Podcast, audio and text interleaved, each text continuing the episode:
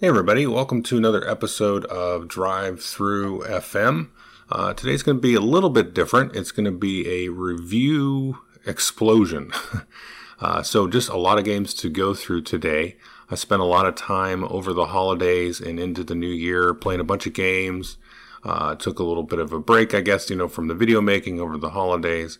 And I've got some catch up to do from some games I didn't get a chance to cover last year uh, I'm going to review a bunch of expansions for games that I played, and I'm going to give you kind of a preview of what's coming up. So we're going to talk about a few games that I will be getting to do videos for in the coming weeks. Just kind of a little preview of coming attractions. And then I'll go through about uh, seven or eight reviews of games, and then I'll review four expansions at the end. And uh, this is going to be mostly a positive video. I know I kind of tend to bury the negativity in the podcast a little bit. There will be some negative reviews, so to speak, uh, in this episode, but uh, mostly it's going to be positive. So uh, let's just take a quick little break. We'll come back. I'll give you kind of the first preview and take another break and then give you kind of review about seven or eight games. And then finally, we'll review some expansions to existing games.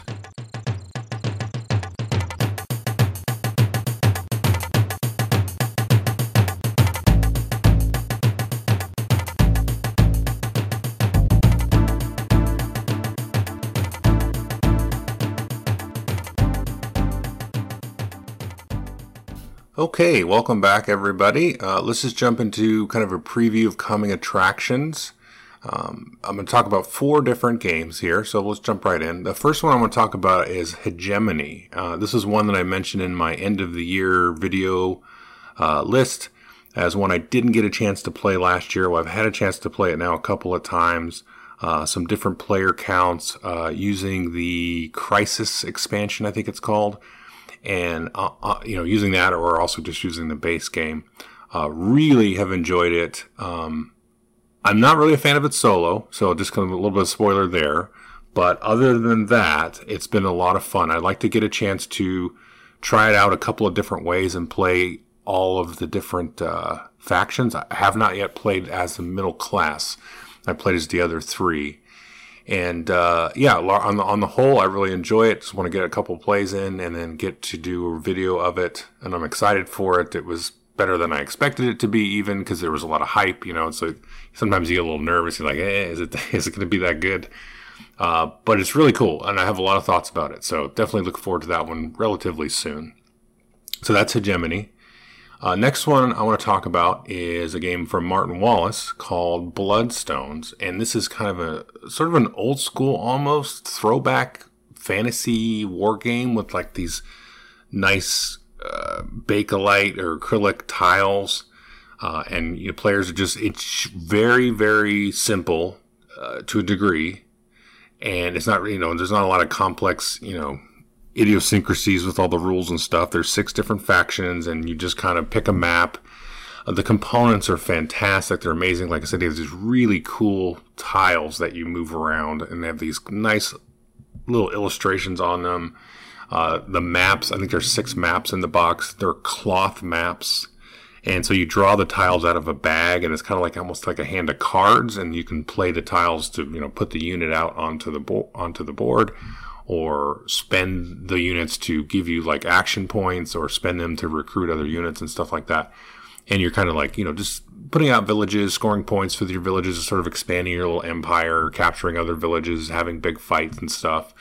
Um, and like I said, it's really simple, but there's a lot of kind of really cool stuff around the edges, which is really neat. And it has this really big old solo campaign, which I've played. Uh, I played, I think, four or five at this point of through the solo scenarios and played one four player game of it with you know other people. Really enjoy it. I don't think it's going to be everyone's cup of tea because it is. Uh, I'll leave some of this for the review, but you got to I think be in the right mood, and it it kind of sheds some of the modern sensibilities that you would might expect in a modern area control war game kind of thing. Uh, but it has some nice. It's got you know it's got some Martin Wallace signatures in there. I guess you could call it. Um, I'll explain that better when I get to the review, but it's got some really cool stuff and it has some very, very interesting things that it does that's very, I think, subtle. So that's another one I want to probably at least try to play once more with, with people. Um, and then get back to that. But I really enjoyed it. It's very, very different, especially, you know, in 2024. Um, there's not really any other games like this one. I really liked it. So that's Bloodstones. Uh, next one I want to mention is a game that come out of nowhere. It's uh, called Plum Island Horror. And some of my friends, my media friends, were been talking about this for a little while. And it's a GMT game, which is known for like Twilight Struggle and a bunch of war games and you know all kinds of stuff, dominant species. Um, but typically war games, and sometimes they kind of venture out of that little boulevard there, and they have a really interesting game. Not that the war games aren't interesting, but they are. But uh, this is a co-op uh, game set in the pseudo realistic Plum Island, which uh, there's some, you know, kind of conspiracy theory stuff around. Uh, but this is completely fantasized and, you know, cooked up and exaggerated. And it's just a co op, like, tower defense game from the designer of Dawn of the Zeds, which was an old Victory Point game, which I reviewed probably 10 years ago or so. And so it has a similar kind of vibe to that, kind of. Um, you know, instead of fighting zombies, you're fighting all these kind of mutants and different weird creatures and stuff. And you have different factions, and it's, you know, kind of like Bloodstones, where it kind of has like an old school vibe. I was telling one of my friends about this. I said, it's like a game from the 80s, but good. that's what it feels like. Um, again, I think this is going to be one that's not for everybody, but I've been really enjoying it. Played it a couple of times now. And again, I want to just play it a little bit more. And the rules are like typical GMT complexity. It's not that complex, but it's, you know, it's kind of on the complex side. If we're talking co ops, it's probably around a Spirit Island, but probably not even that complex, really. Um, you know, one of the hallmarks of a good kind of GMT game or kind of thematic war game kind of vibe is there is some rules to kind of catch some of the simulation. So, you know, some people might seem like, why is this extra rule in here? Is a little extraneous. I don't think so in this case, but I could see people kind of bouncing off some of that. But I've been having a blast with it. So I'll have more details about that when I get to the review. Very, very cool artwork and everything. Just, just, just a wacky vibe too, which just makes a lot of fun. You know, it's not a typical theme that you that you see. So that's uh, Plum Island Horror. Uh, so the last game, kind of a preview, is uh, Dune Imperium Uprising. And so I've played this a few times now. I played it solo, played it three player, played it four player. Um, I've you know Dune Imperium is like my favorite board game of all time, basically kind of right behind Frostgrave and Rangers of Shadow Deep, which aren't board games. um, but it, it's it's it's right up there with Caylus, which for a long time was my favorite game. Um, I really like this. I like it quite a bit, but I want to wait to play the six player game. And I have a game of that scheduled at the time of this recording about three or four weeks from now. Uh, because when I look at it this way, I could have stuffed this one at the end of this podcast when I review some of these other expansions. And because you, I haven't played the six player game yet, but at, just without that, to me, it's just kind of like an expansion. Now it does some cool stuff that I really like. That's different. Um, there's some other stuff that I kind of miss. Now I've not played it with any of the expansions because this is kind of a standalone expansion kind of thing. So it's kind of like a new base game sort of. And you can play this with um, the Ix and the Immortality expansions, which are compatible with the base game. You can even take cards from the base game and shuffle them in this and kind of mix and match stuff. So I haven't really played too much with the mixing and matching, or haven't played at all with that. Um, just the basic Dune Imperium Uprising, you know, standalone all by itself. And playing it that way, it just feels like, oh, I'm just playing Dune Imperium with another expansion. And yeah, the board's slightly different, but, you know, it just, this expansion requires more, you know, upheaval in the overall game. Um, I really like the spies. I really like the worms. Those are kind of like the two main, uh, updates. And you have like the con- the CHOAM contracts, which are pretty cool and stuff like that, and some new powers and things.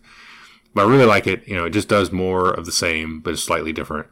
Um, but before I jump into doing the video review, I really want to play the three versus three six player game. To me, that is like I'm like, okay, that's starting to, you know, to get at some cool stuff there because that was one of the neat things about the original Dune board game was that kind of, uh, you know, in that game you had like shifting alliances and stuff. There won't be shifting alliances in this, but you'll have a team versus team. Um, so I'm curious about that. You know, that's that to me is the main kind of takeaway. Uh, because if you if you ask me like Dune Imperium Uprising versus Base Dune plus Ix, I, it would be a coin flip to me which one was was a better experience. I haven't played Dune Imperium Uprising with Ix. Maybe that's the best one. But uh, but yeah, so look forward to those four: Hegemony, Bloodstones, Plum Island Horror, Dune Imperium Uprising, and a couple others too. Um, but uh, you know, we'll leave some surprise. All right, so we'll take another quick little break here, and then uh, we'll go and review some some new release games that came out last year. Most of these came out last year, or at least the year before, and then we'll come back and do some expansion. So we'll take a quick break now and be back.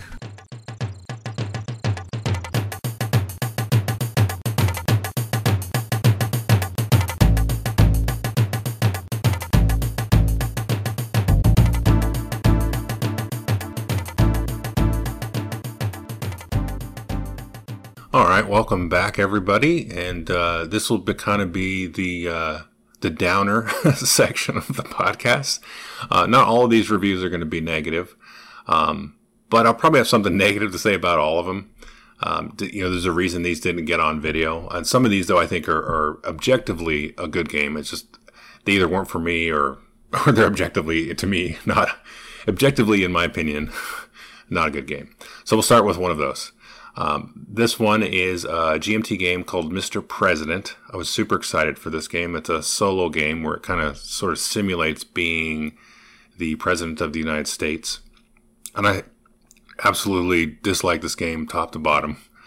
It is, uh, I've, I struggle to have a good thing to say about this game. I will say the production and the way the rules and stuff are presented are really cool.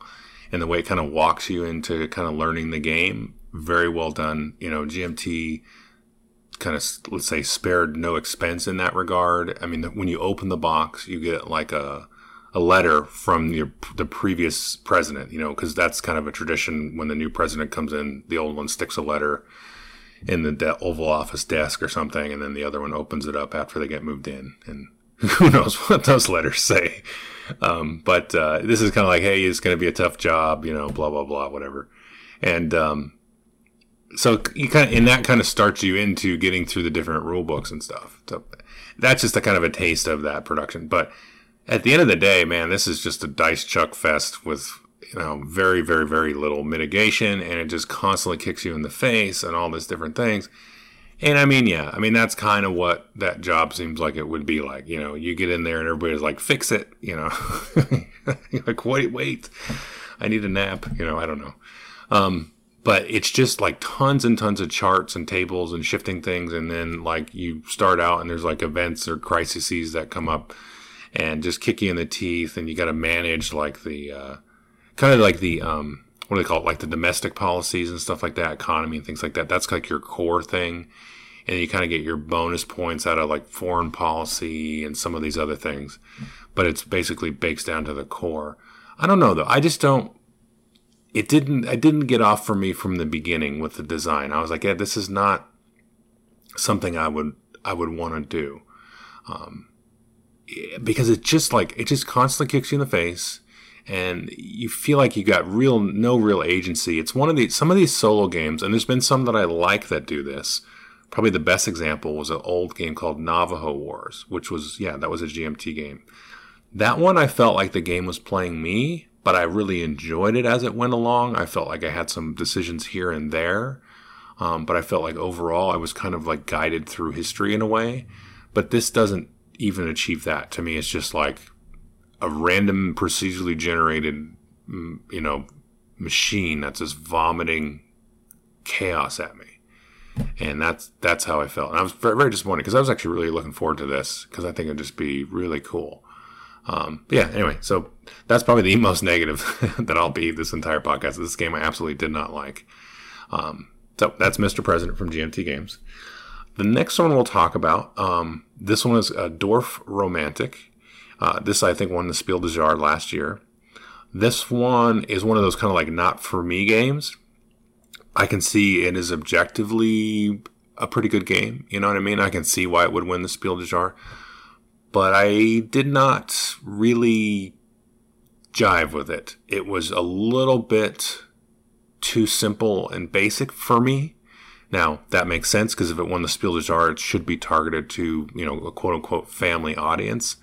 But it didn't. I didn't really get any excitement out of it. So you're placing these tiles and like forming these different terrain groupings, kind of like Carcassonne or something. And so you you form little shapes of terrains and you try to like close them off and score them. Some of the tiles will have like little well, there's like scoring tiles and there's like the regular tiles. I forget what the game calls them, but you you deal out of one stack and then you play out of the other and you go back and forth. And so based on how many points you get, you'll have like a, a little sheet that you sort of write things down. And so eventually after you play the game enough, or if you do really well, you want to unlock these other boxes, which will add new rules and stuff like that. So it's kind of like a legacy campaign game kind of vibe, but you don't destroy anything. It's just like, okay, open up the box, grab the stuff, add it and now you have just a couple extra rules and then you kind of move on and you keep going you get all the boxes and you're kind of just always trying to beat your high score and trying to be more efficient and stuff like that and that's cool but playing it it really reminded me of like a my city from Reiner Knizia and that one is a little bit of a destructive legacy game where you're like putting stickers on your board and writing things down. And it's uh in that in that my city it's not a tile laying game. I mean it's a tile laying game but it's not like carcassonne. It's more like uh, tetris tiles you know different uh, what they call them polyominoes and trying to arrange things and you kind of like you know rinse and repeat. And you're the thing is Dwarf Romantic is a cooperative game. And so you're playing together just trying to get a high score whereas my city is competitive. But to me having played both games, as I was playing Dwarf Romantic, I was like, eh, I'd rather just play My City again or the new one, uh, My Island, which I haven't played. But uh, to me, it was kind of like doing the same kind of thing as My City, you know, with some different mechanics, but just not as good. Basically, is how I kind of took away from it. So anyway, that's Dorfromantik. I think a lot of people will like it. I know a friend of mine in my game group, him and his family have loved playing it, um, and so uh, all my kids are grown up and out of the house. And so, and some have the kids their own. And, uh, yeah, so I, if I had that kind of environment, then I maybe would have gravitated to it more. But, uh, as it stands, I would say, well, I would probably recommend, you know, my city over Dorfromantik. Okay. So that's Dorfromantik. Uh, next one is a Vladimir Suchý game called Evacuation. And this one, I liked about half of it. So the concept of this game is you are leaving one planet, maybe like Earth or something, and then trying to migrate uh, your resources and your people and everything to another planet somewhere in you know another part of the galaxy or the solar system or something. And so you are playing like these action cards to do different actions, which will let you you know do certain things like produce things or move things or um, the cards are kind of dual purpose, so allow you to sort of move this sort of like couple of shuttles that are on this like track between the two planets. It has this track, which is sort of loosely abstractly symbolizing kind of the movement of stuff, your kind of capabilities, and also like kind of which planet you're doing your production on. Because at the beginning, you, you don't really have anything on the new planet yet. But as you move stuff there, then you can start to activate buildings and stuff there and produce stuff there, which will help you kind of move the stragglers from the first planet to the new planet. Uh, but that doesn't happen until about midway through the game, and then you kind of move stuff. Now, I like a lot of the game. That track in the middle, did not care for that. It felt very like. Uh, sometimes the Euro game will like wear its design on its sleeve. So it felt like, oh, this is the track to kind of cinch up the design and keep things balanced. And I find that that bugs me, you know, to varying degrees. It kind of just depends. So this could just be kind of a me thing. The other part that really soured the game for me was when you go to like put new production buildings and things on the new planet, it's kind of randomized which of the spaces are bonus spaces and which ones are the targeted.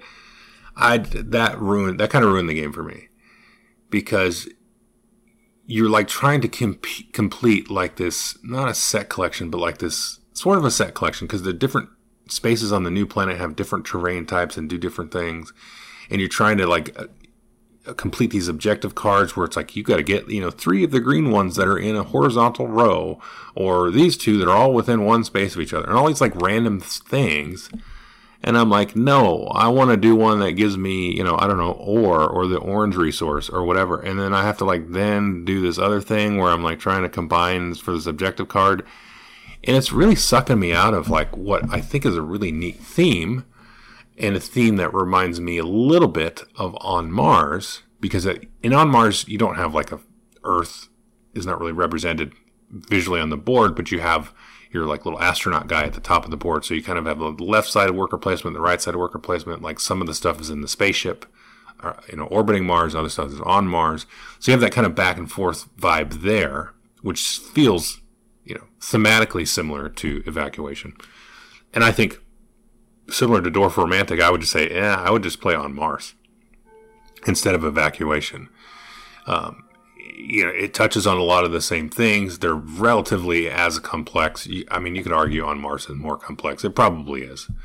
But the thing about it is, it, it, the complexity there helps serve the theme. So it makes me, sucks me in a little bit more and that kind of thing. So that's kind of where I come down on evacuation. There's a lot I really liked about it. There's a lot of stuff that I just felt was a little bit too, again, on the sleeve, sort of like, you know, here's my little well, you have to be on the new planet, and like, how are we going to do that? Uh, give them objective cards so they can like put their buildings in a certain order. I'm like, uh, okay, whatever that means. So yeah, th- that kind of pulls me out of it. So anyway, that's evacuation. Vladimir Suchý. You know, his stuff I'm like 50-50 on. It's like a coin, coin flip. He has a game come out, I'm like, this is great. You know, like uh, uh, Underwater Cities or um, uh, Praga Caput Regni or uh, Messina, but then there's other games and I'm like like this one or that one that was like uh, you were like elves building like wooden pieces. I'm like, ah, I don't I don't know what this is. so anyway, he's a 50 50 50 50 guy. All right, so that's evacuation. Uh, next one we're going to talk about is Heat. Didn't this win a Spiel des Jahres or something too? I guess I don't like these games. So Heat is kind of a redo of a game from the same designers. The original game, let's call it, is Flamme Rouge, which is like a bicycle race, kind of like a Tour de France or something. And in that game, you were, you know, it was like a deck building game, but a racing game. And so you're playing your cards and building your deck and, and then racing your bikes and kind of drafting each other, getting little bonus movements. Now, Heat's kind of the same thing, but with race cars, but you have different asymmetric abilities and you have like, uh, you know, heat cards that can kind of go and you overheat your car and uh, you know you can try to make different maneuvers around corners. Then you flip cards off your deck to see if you maybe spin out and that kind of stuff. And I honestly didn't care for Flamme Rouge either, but I was kind of thinking, oh, maybe because Flamme Rouge was, was actually oh, it was fine. Let me let me backtrack a little bit. Rouge was fine. I was like, this game just needs something a little bit more. It's like a little bit too much just it just did what it did, and you did deck building, and you drafted bikes, and that was it, and you raced. And so I felt like I'm like, man, this game just needs something else because I think this is a really cool mechanism. And then, then Heat would come along, and I was like, oh, okay, so this is this is what I was kind of hoping for, right? So it's kind of like Flamme Rouge, and you have the you know drafting and it's turning and the heat and all the different things and some asymmetry, and you got the gear shifting and all that stuff because um, that'll kind of keep you kind of keep your heat levels running and you can play certain values of cards based on your gear that you're in. And uh, honestly, I think I prefer Flamme Rouge to Heat because uh, one thing I noticed in this game, and I played it twice, and it happened to me in one of the games, it happened to a friend in another, was like if you get behind, if you get like a bad draw and spin out, then it's kind of like, well, you kind of have to like push your luck to get catch up, and then you can kind of snowball against you, which I didn't like that. And then I also felt like it was too much.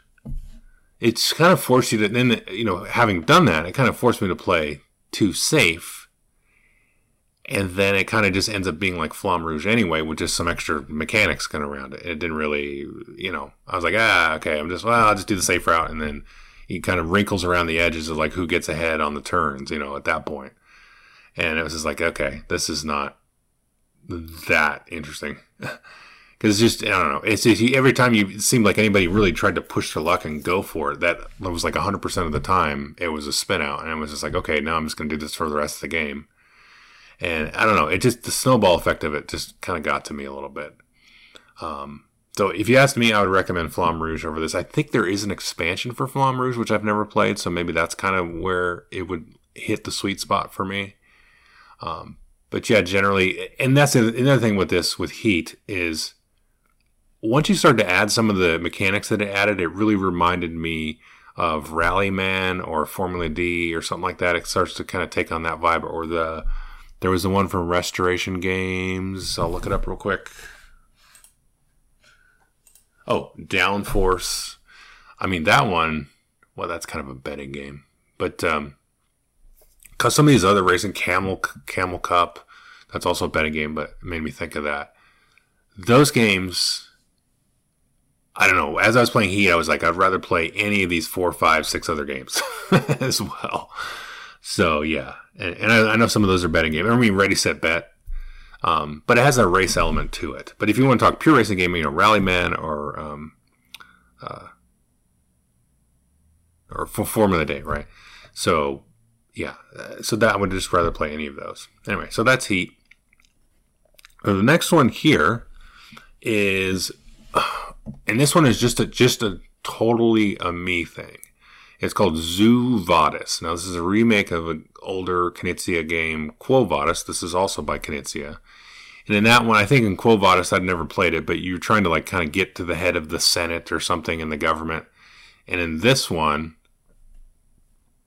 well, strangely enough, I don't really like how the theme works here, but you have like different zoo animals that are trying to get to the end of the board. So what happens is you have your zoo animals that you are and then you like put them in spaces and then you can based on how many of other animals are in the spaces you can move them out of the space but then you have to bribe each other and everybody has like a unique special ability and there's like some npc zoo animals on the spaces and there's like a zookeeper that moves around that will affect things. And what it ends up being is it like kind of a pure negotiation game where you're sort of negotiating about like, okay, well, if I give you a dollar, then we can both move because there's just some, I forget the rules. It's been a couple of months, but there's some rules about how and when you can move out of different spaces. And you kind of need to vote. That's what it is. You kind of need to vote of everybody to move out. And so there's some negotiation there, and you can kind of use your ability and give somebody an ability or give them some of the coins. And then also you can move the neutral NPCs, and then you try to get yourself in situations to score like bonus points based on the different areas you're in, and then also get bonus points for moving to the very end of the board. It's all very, very simple mechanically, but it's all just, again, pure negotiation. And I don't know. I mean, I thought about not talking about this because I'm like, this is not a game for me. I just wish there was like, like negotiation I like but like throw a game underneath the hood there. The pure negotiation is just like, oh, okay. So it's just we're just bullshitting each other. like there's no you know what I mean? Like I want there to be like some other levers to pull on and something else kind of affecting uh, the circumstance and the environment, you know? Like eh, okay, we'll negotiate, but then, you know, let's roll a die, you know, or whatever, or like have some thing that you have to also do because we're going to negotiate. You know, I'm trying to not use a political example, but you know, like in politics, they say, "Oh, well, let's do this and do that," and then a hurricane comes, and like, well, there goes our budget. So I want there to be that universe hitting everybody, you know, and then you're still negotiating and you're trying to like eke out your advantages based on that, not just pure, you know, number crunching stuff because it becomes very like let me break out the spreadsheet you know that to me is like not enough under the covers there or above the covers with this uh, with Zoo Vadis. So anyway, again, but I can see how people will get into that. Uh, so that's Zoo Vadis. So we got two more to go in the normal review section here. Let's see. Uh, next one is a game called Freelancers. It's from Plaid Hat Games, and this is kind of a follow up. Um, not a sequel necessarily, but to Forgotten Waters, which is a game I really enjoyed a few years ago.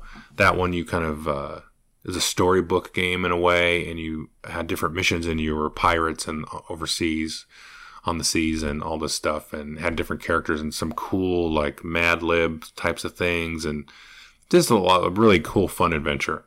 Now, Freelancers is kind of the same thing, but it's set in kind of a more of a traditional role playing game kind of thing. It's sort of set in a far future Earth where there's no people, but all the animals are now anthropomorphic and can speak and all this stuff. And so, but you have like different classes like uh, fighters and wizards and stuff like that. And so you kind of mash up uh, two parts of a character sheet, write down some Mad Lib stuff, and then you go through and have different adventures. And there's six adventures in the box. I played two of them. And let's talk about the positives first. I think it does some things sort of technically and production wise, um, probably mechanically, maybe better than Forgotten Waters. Like I didn't even read the rule book. I didn't watch the watch it played video. I had kind of skimmed it a while before I got the game, just kind of give me a sense of it. But the app that walks you through the game, I think, is the best I've ever seen at that. And I think that's just not just for apps. I mean, I'm just talking anything. Where by the end of that, like probably halfway through the first um, scenario, first mission, I was like, I, I got this game down. And, it, and in the rulebook itself, like, I don't think you could actually even learn the game from the rulebook. But it works as a really good reference because I was like, what's that token do? Oh, yeah. Okay, got it. And so, and, but not even that. So in the app itself, when you go to do a thing, it somehow always has like that information kind of right at your fingertips as well. So you can just kind of tap on something like on a you're doing a test or something you tap on it and it'll have a little pop-up window that gives you oh this token does this and this does that so after a while you don't even need the rule book even for that kind of thing now here's where i kind of come down uh, on the negative side of it i thought the adventures and the quests and stuff in forgotten waters were much more interesting and i, I that those I, I replayed some of those and uh, this one I don't think I would ever replay any if I if I did end up liking the game, which I don't. But uh, to me, the replayability was pretty low, um, and I think it comes down to a couple things. One is in Forgotten Waters, you kind of moved around on this sort of grid with your ship, your boat, and you could kind of go different ways and stuff. And you had some other like it was like kind of a I think it was like the Crossroads engine part of it, like the event generation so that could kind of wrinkle some stuff up too.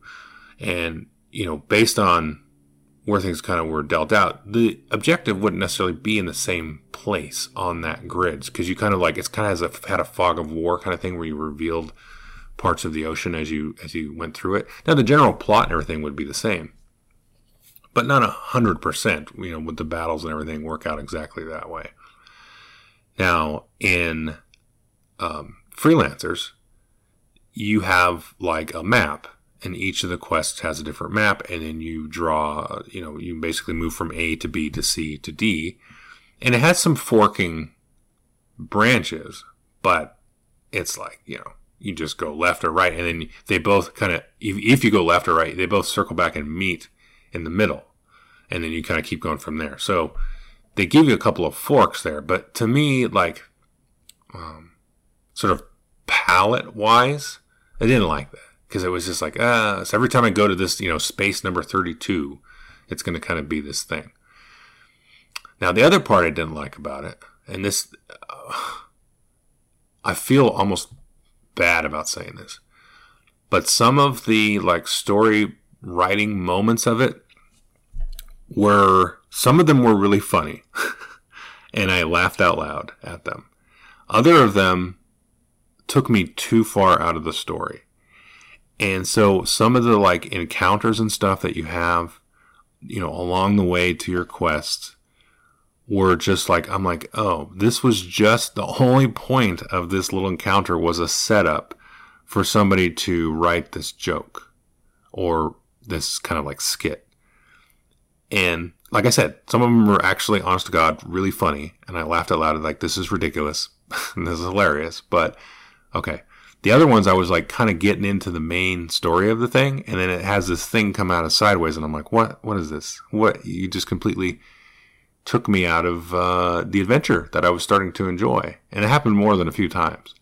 So this way, I would rather play Forgotten Waters because I thought, um, you know, I don't know. I kind of felt like as the as the the gamer, the player, I was like, ah, I'm just here I'm like an audience member or something. And I, I don't want to feel like that. So anyway, so you know, those are my thoughts. I think people would enjoy this because, like I said, there's some funny stuff in there, and the mechanics are fine, and everything kind of works well, and um, you know, it's it's a tight little design. I'd say objectively, it's probably a good game. You know what I mean? But just just missed me. Uh, the last game we're going to talk about in this section before we get to the expansion section is a game called Lands of Galzyr. Now, I had a lot of folks reach out to me after my Earthborne Rangers review and said, "Oh, this sounds you know kind of like Lands of Galzyr. Um, you got to check it out. You got to check it out." So I reached out to the publisher and sent me the game and checked out. And I think similar to freelancers, there's a lot really I like about the game. There's a couple of things that keep me from wanting to play it again. Now, I played this, I think, five or six times. So it took me a minute to get to the point where I was like, ugh, you know, you know what? I think I don't like this game. And so it had me for a little bit. now let's talk about the stuff I did like first. And the main thing that sticks out to me, well, a couple of things, but the main thing is the skill system. Now, each of the characters has like these this little wheel on their character board of different colors, and like one, and those will represent the colored dice you roll um, on the check, and they each will kind of correspond to an attribute. Like one will be like I can't remember what they're called, but like agility or combat or charisma, like negotiation type stuff, and all that stuff. And so, if you have like a charisma check, you and you have some points in charisma. Let's say you have two points because you have these like it's almost like little little like radar things. You, you have these really cool little plastic things you insert. So as you improve or move skills around, you'll pull some of these off and put them in other parts of this wheel. So let's say I have two points in charisma. So let's say it's the orange dice.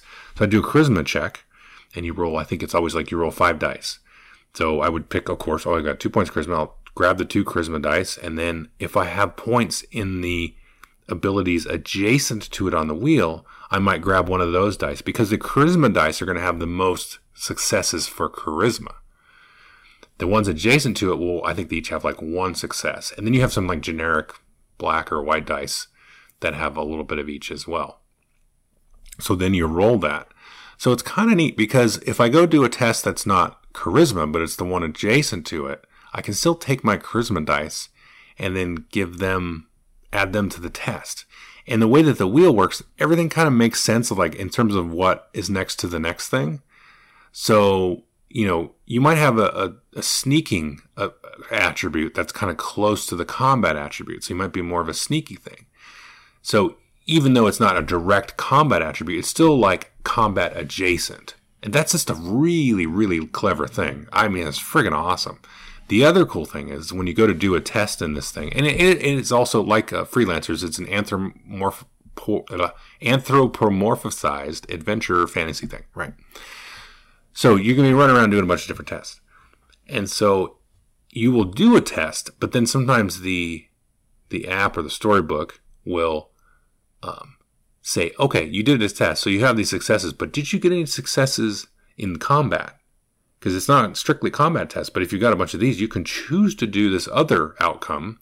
And if you one of your uh, weapons that you used that generated like an extra combat success, was it a firearm or was it this type of weapon?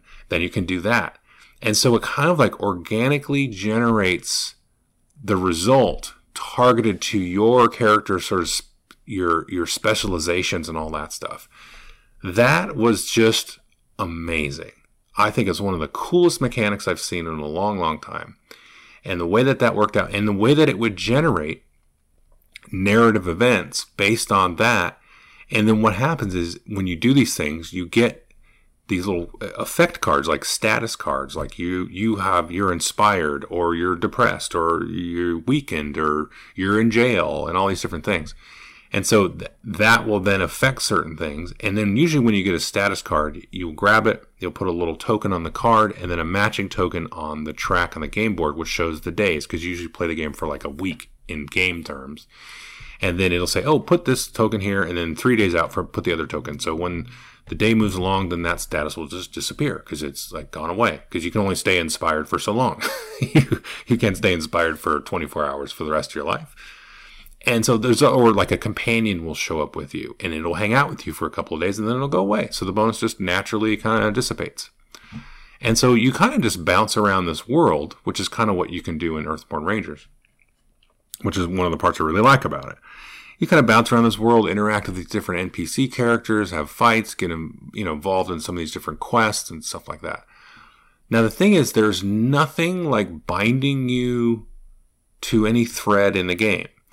There are there's this giant deck of cards, huge, like hundreds of cards, and they have these different state effects and items and things. And there's also like a big old stack of quest cards that you can go on and you kind of go and do quests and things happen and you're like oh cool that happened and then you know stuff goes away you know you you you did the quest one way or did it another way so it kind of affects your character that way and uh, and you play competitively in the app and this one also has an app it's not in this case the app's not required i really would recommend it because there's a lot of text a lot of text and i actually turned on the text to speech which is a little bit jarring because it's just like a roboticish voice but I got used to it. Uh, that was fine.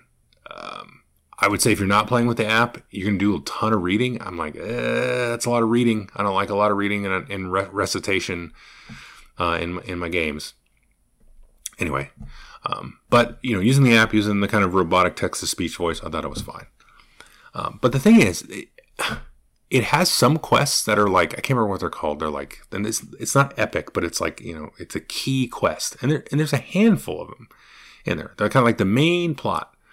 But you can just like not stumble into those for a while. I stumbled into one, and even the result of that was like, oh, okay, this did kind of make a world changing thing.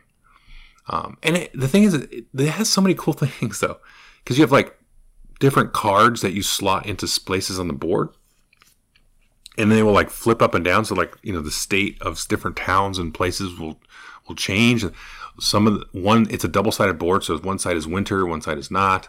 So you have different cards for that.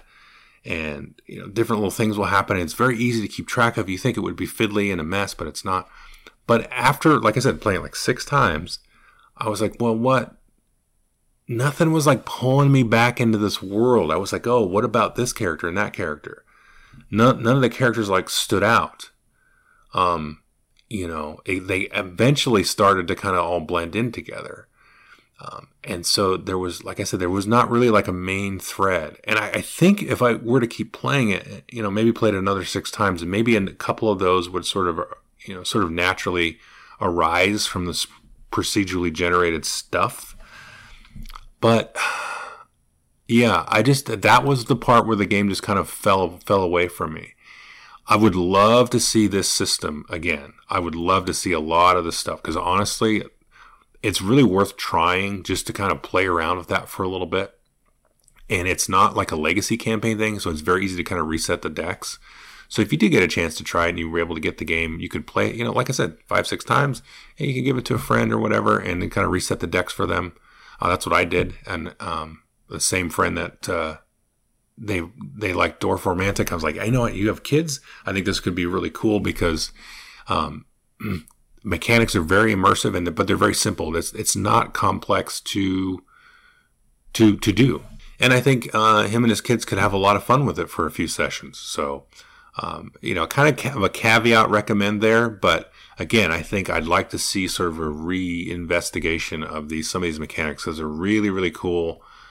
I think they could easily make something that was, you know, a little bit more linear, a little bit more like, you know, like a main thread, a main quest, a main plot, but then still kind of decorated and colored up with a lot of cool side quests and stuff like that.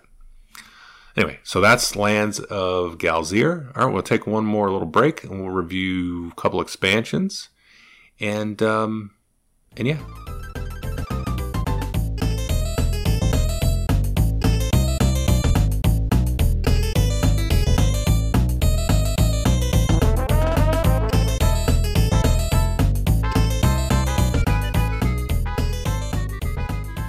All right, welcome back, everybody. Uh, got three expansions to to talk about. We'll just jump right in here. Um, I thought about maybe doing videos on these, but eh, let me just talk about them. I enjoy all of these. I recommend all of these. but uh, let's let's just jump in. Forget it. Ark Nova uh, Marina. That's the first expansion that we want to talk about. Uh, or sorry, Marine Worlds, not Marina. Um, this, I think, is a almost a must-have expansion. I think once you've played Ark Nova a bunch, which I have, then this this will serve you nicely. Um, it's got basically two two main things um, that sort of change things up. The first thing is, is as the name implies, you've got different kind of like uh, aquatic type creatures that you can you know build into your zoo and it just, just gives you some you know a bunch of new cards and, and, and updates the deck in general and it gives you a couple of new what is it universities uh, that uh, will interact with uh, well it'll give you like another icon for the different creature types the different animal types as well so that gives you another way to kind of go after some of those bonuses and stuff uh, so that's kind of the the, the the main part of it and then the other main part of it is each player has kind of like their own deck of action cards. Because if you played Ark Nova, you know, like you've got one through five, and you've got build buildings. You know, put animals in enclosures. You've got the the little what's it called the uh, association card, right? That you can do different uh, projects and stuff like that, and uh, you know the, you got the five action cards. Well, this one you can kind of draft unique versions of those action cards. So everybody ends up with uh, a couple of unique ones that do the, you know, the basic same action, but then a little bit different. And to me, that's really a really cool part of the game. So you can play without that. You can just play with the new cards and the new aquatic, you know, enclosures and creatures and stuff like that. That'd be fine. But I think to me, the best part of it is those unique action cards. Really have enjoyed that. It just spices up the game. It's just going to make it very different each time because there's a ton of them. There's a ton of them, and you don't play with like completely, you know, revamped. There's only you only play with a smattering every single time. Uh, so, and everybody's gonna have different stuff. Like I said, there's a bunch. So, I really recommend this. I've been playing this game more and more and more recently, and um, this is this is slowly becoming one of my one, one of my all time favorites. I mean, this is really creeping up there. It's it's one of those where I don't know, like it's it's really killing off a lot of games. You know, it's kind of like in that race for the galaxy, terraforming Mars space, and it's really just to me just kind of just decimated all the competition um, with any of these kind of card driven, you know, tableau building card games. Um, yeah, and that this just adds to it.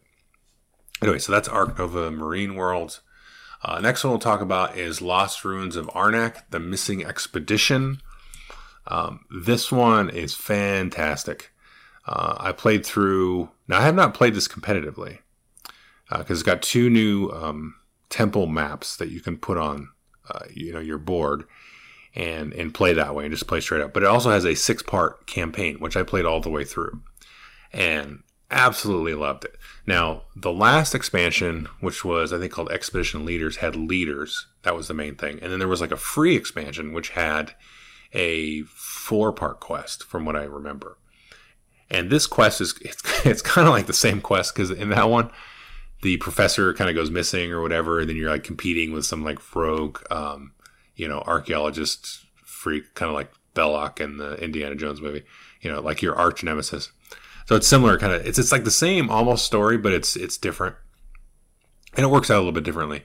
Now I would say I think this quest is much better uh, the way it scores and everything is really cool, and it gives you lots of cool bonus objectives, and like you can carry over certain cards from you know mission to mission. You actually pull. You don't use any of the new cards uh, in the deck at all, and then you kind of have to like find them and lock them, and then eventually by the time you get through the end, you've unlocked some of the new um, little companion characters as well. Don't get mixed in right away. Um, so you put those in, and then there's like these all these little decks of like little narrative story events and stuff, and it's just really really cool. Um, I quite enjoyed it. Um, it uh, I think it's the basic sort of normal modes, a little bit on the easy side. I like I actually destroyed the thing, um, but you know you can always up the difficulty too. And I can see myself going back through it on like the purple difficulty or whatever. Oh no, you actually don't do that because you know you have the solo cards with the green, the red, and the purple in this one, based on the scenario, it's kind of a fixed setup of cards, but there are other rules in the scenarios that kind of tweak the difficulty. So yeah, so I would go back uh, through that, and it adds a couple of new leaders. I played um, at first. I played with the uh, like the mechanic. That was a lot of fun, And the, that first scenario, and then I played with the journalist in the second one, and then I love that one. I just played it all the way through, and that really, the journalist is really cool, like as, a, as an ability. And the other thing that's cool um, is it gives you like two new um, sort of leaders, but they don't have any like special board. They just have um, like you, you just set up the deck in a certain way. There's no other like other mechanics like the leaders have already. I'm like, that's pretty cool because if you were teaching people you could do one of two things. You could say, well, here's here's you know one of these normal leaders that's got this cool involved thing, and I'll as a handicap or whatever, I'll play as you know one of these more basic expedition leaders. Or you could say, you know what, here's a simpler one. You don't have to go learn all these other mechanics. I just give you kind of a cool starting deck and you get some cards that are special and they're self-explanatory. So I like that too. So it kind of gives you four leaders, two kind of real leaders, and then two sort of more basic ones. And like I said, the journalist I thought was awesome. I love playing the journalist. I think that's my favorite leader uh, so far. Um, but yeah, I can't recommend it enough. You know, I thought the base game was great, and once I played the expansion, the first expansion with that free campaign, I was like, oh, this is one of the best games I ever played. And this just kind of does more of the same. Um, so really, really can't recommend that enough. If you if you enjoyed the base game at all, this is an easy pickup. All right, and then the last uh, expansion we're going to talk about is Return to Dark Tower Covenant. Uh, this is the newest expansion, kind of the second expansion for the game. Although I think the Alliances expansion, I don't think you can get that separately. I think that was a Kickstarter only thing. I'm not super sure. But it, this is not, you don't mix this with Alliances. So if you either play with Alliances or you play with Covenant. Um, and I was like, I, I honestly a little disappointed, but then I thought about it and I was like, eh, that would be kind of a headache. because there would just be, I think, too much going on, and it would probably be really hard to kind of balance out all the stuff. Um, and the way that this works is sort of, it kind of has a similar vibe to alliances because in alliances you have the guilds in each of the different regions, and they kind of the guilds kind of start off like hindering you. They kind of give you a debuff or a penalty. You've got to kind of work to improve the guilds in the different zones. And then after a while, they're like, you know, you become a lot more powerful.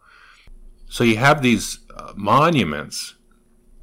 And the way that those work is you take one of each building type. So you got, you know, your sanctuaries and your villages and all that stuff. And you replace one of each of those and then in one of each of the four different regions and that building's gone. There's no building like that and you put like this little blueprint token down. And each of those, the, the app will like randomly tell you which ones to to do. And then each of those buildings, and they're like these giant, like crazy, grim, dark monuments. Like there's like a nightmare tower and a giant colossus and all these different things. And so there will be certain sort of requirements that you have to do to unlock the ability to even build the building. And usually those requirements are bad. so it'll be like, uh, or, or you have to do some kind of, you know, thing or objective that kind of puts you in danger. Like one is like anytime somebody gets a corruption, then you put a mark. And so once there's been three corruptions dealt out to anybody in the game, then that kind of unlocks the ability for that monument to be erected. Then you've got to move to that spot, take the action to get the monument built. And the monument will be kind of a souped up version of the building that it replaced. So if it's a sanctuary or a citadel or something, you'll still have the ability, kind of the free, um, I can't remember what they're called, the free action ability that you can do. But then the the beefed up version of that action is different than the base uh, version of that building. So it gives you a cool thing, and then you tell the app that you have built it, and so the building will act as like one of the uh, the companions that you can get because the if you you know rescue different companions or find them they will kind of do things in the app in the ai or whatever of the app. The building these monuments are kind of the same thing. They'll, they'll help prevent things or give you little bonuses and stuff as well as well as being able to interact with them you know in the kind of the, the normal board game space. So it kind of sort of works out in a way like the guilds where the guilds are kind of negative at first. There's bad stuff going on and then when you take actions to improve them and this is like, you know, you do some stuff and then once you unlock it, then you've got some cool stuff. And sometimes the app will, uh, uh, you know require you depending on the boss that you fight and stuff they'll require you to build some of these. So you can't like usually ever ignore them. And in the games i've played of it i played it a few times solo and with two no three and four other players. And uh um and so in in in the, in the games that we've played we usually build you know at least two of them that seems like you got to build at least two of them I, I, haven't, I haven't played a game where you build all four yet i think you'd probably be eh, i don't know maybe maybe you could do it but sometimes it just doesn't. It's not conducive to you know the objective of trying to win the game. Um, so that that's that's the main new part, and then there's these other things that come out, uh, wasteland markers, and every time you play with the expansion in the app, it has you put out these wasteland markers, which basically sort of desolate all of the different zones on the board, which basically turns off or deactivates the terrain type. So any terrain bonuses that you might have had, you know, if you get like a forest bonus or a desert bonus, it doesn't work in that space if there's a wasteland token there. Can't do it. And also, if you move into that space, you have to stop moving. You cannot move out of there until the start of your next turn. Well, by the end of the game, you know, you're on month three, month four, month five. There's a bunch of these wasteland tokens out there. So you are having to go on these crazy roundabout routes to get to where you want to go, and spending spirit to double your movement becomes a lot more important in this. And so there's that part of it. So that kind of to me fixes a little something where it was kind of easy to get around. Um, you know, maybe in the base, I don't know. It, it's it's, it's a wrinkle. Um, I would say if I had a criticism of the expansion, would be that specific thing because it's kind of like obviously fixing that. You know how easy it is to get places on the board, so it's kind of just like, eh, you know, okay. But it's fine. I don't know. That's my only thing. Now I really like some of the other interactions. Everything else about the expansion, I really really like. And I'd say I think overall I like this expansion better than Alliances, but having played this a few times now, I kind of want to go back and play Alliances. So I kind of like that there is sort of a plug and play aspect to this where, you know, you play with Alliances, you can play with Covenant, you can kind of move back and forth. It kind of just helps round out the world. It kind of feels like you're playing in different sort of timelines or, or periods, you know, in the sort of the history of this of this area um, where different things were going on. You know, the time of the monuments, the time of the guilds, and all that. So, really enjoy the game. I mean, we have played um, some of the setups, like I like I said when I did the review, and when I've talked about this in my top 50 games of all time. There are some setups in this that I'm like, this is really hard to win. Um, specifically, there's one that we I haven't beat it yet. One time I got my face caved in. The other time was playing with my friends. We almost beat it, so it's definitely beatable. Um, there is a, you know, I talked about the wasteland, so you get the wasteland, and then if you choose the uh, the dryad as the companion, so like guess the main quest, what it has you do in that case is move some of the the different grove tokens that that companion comes with, and you have to get them into a region where you've built a monument and where you have to move those grove tokens to sort of cover up the wasteland tokens. Well, if you don't get on that right away, you're gonna, and there's only eight grove tokens, you're gonna probably be in such a situation that you just, it's gonna be really hard to move those grove tokens. Now, in the second game, we got a quest item that helped us do that a lot quicker and easier. We still lost. but I was like, okay, if you don't get that quest, impossible to win. So yeah, so that's cool though. I mean, I like that. So like we, you know, the first time we did it, and I just ignored the quest because I don't know what I was off doing something else. And then we just we like we got the quest this time. We are like, oh yeah, shoot, we should uh, totally do this every single time. Um, but yeah, I like that that you can have all these different kind of setups and things that are going to you know kind of vary in difficulty, and so it still kind of you know hits home and does that same thing. So anyway, that's the Return to Dark Tower Covenant expansion. Uh, that is the last uh, little piece of review uh, that we're going to have for today. So if you're still listening, thanks for hanging in there and uh, listening to all these reviews. And uh, I wanted to kind of get all these behind me, you know, especially these expansions. And I was like, ah, just you know, I'll put everything in the in the podcast, you know, get it all taken care of, and then uh, I can looking forward to doing some videos on hegemony and bloodstones and Plum Island and Dune Imperium uprising down the road and stuff like that. So anyway, thanks for listening. Take care of yourselves. Thanks.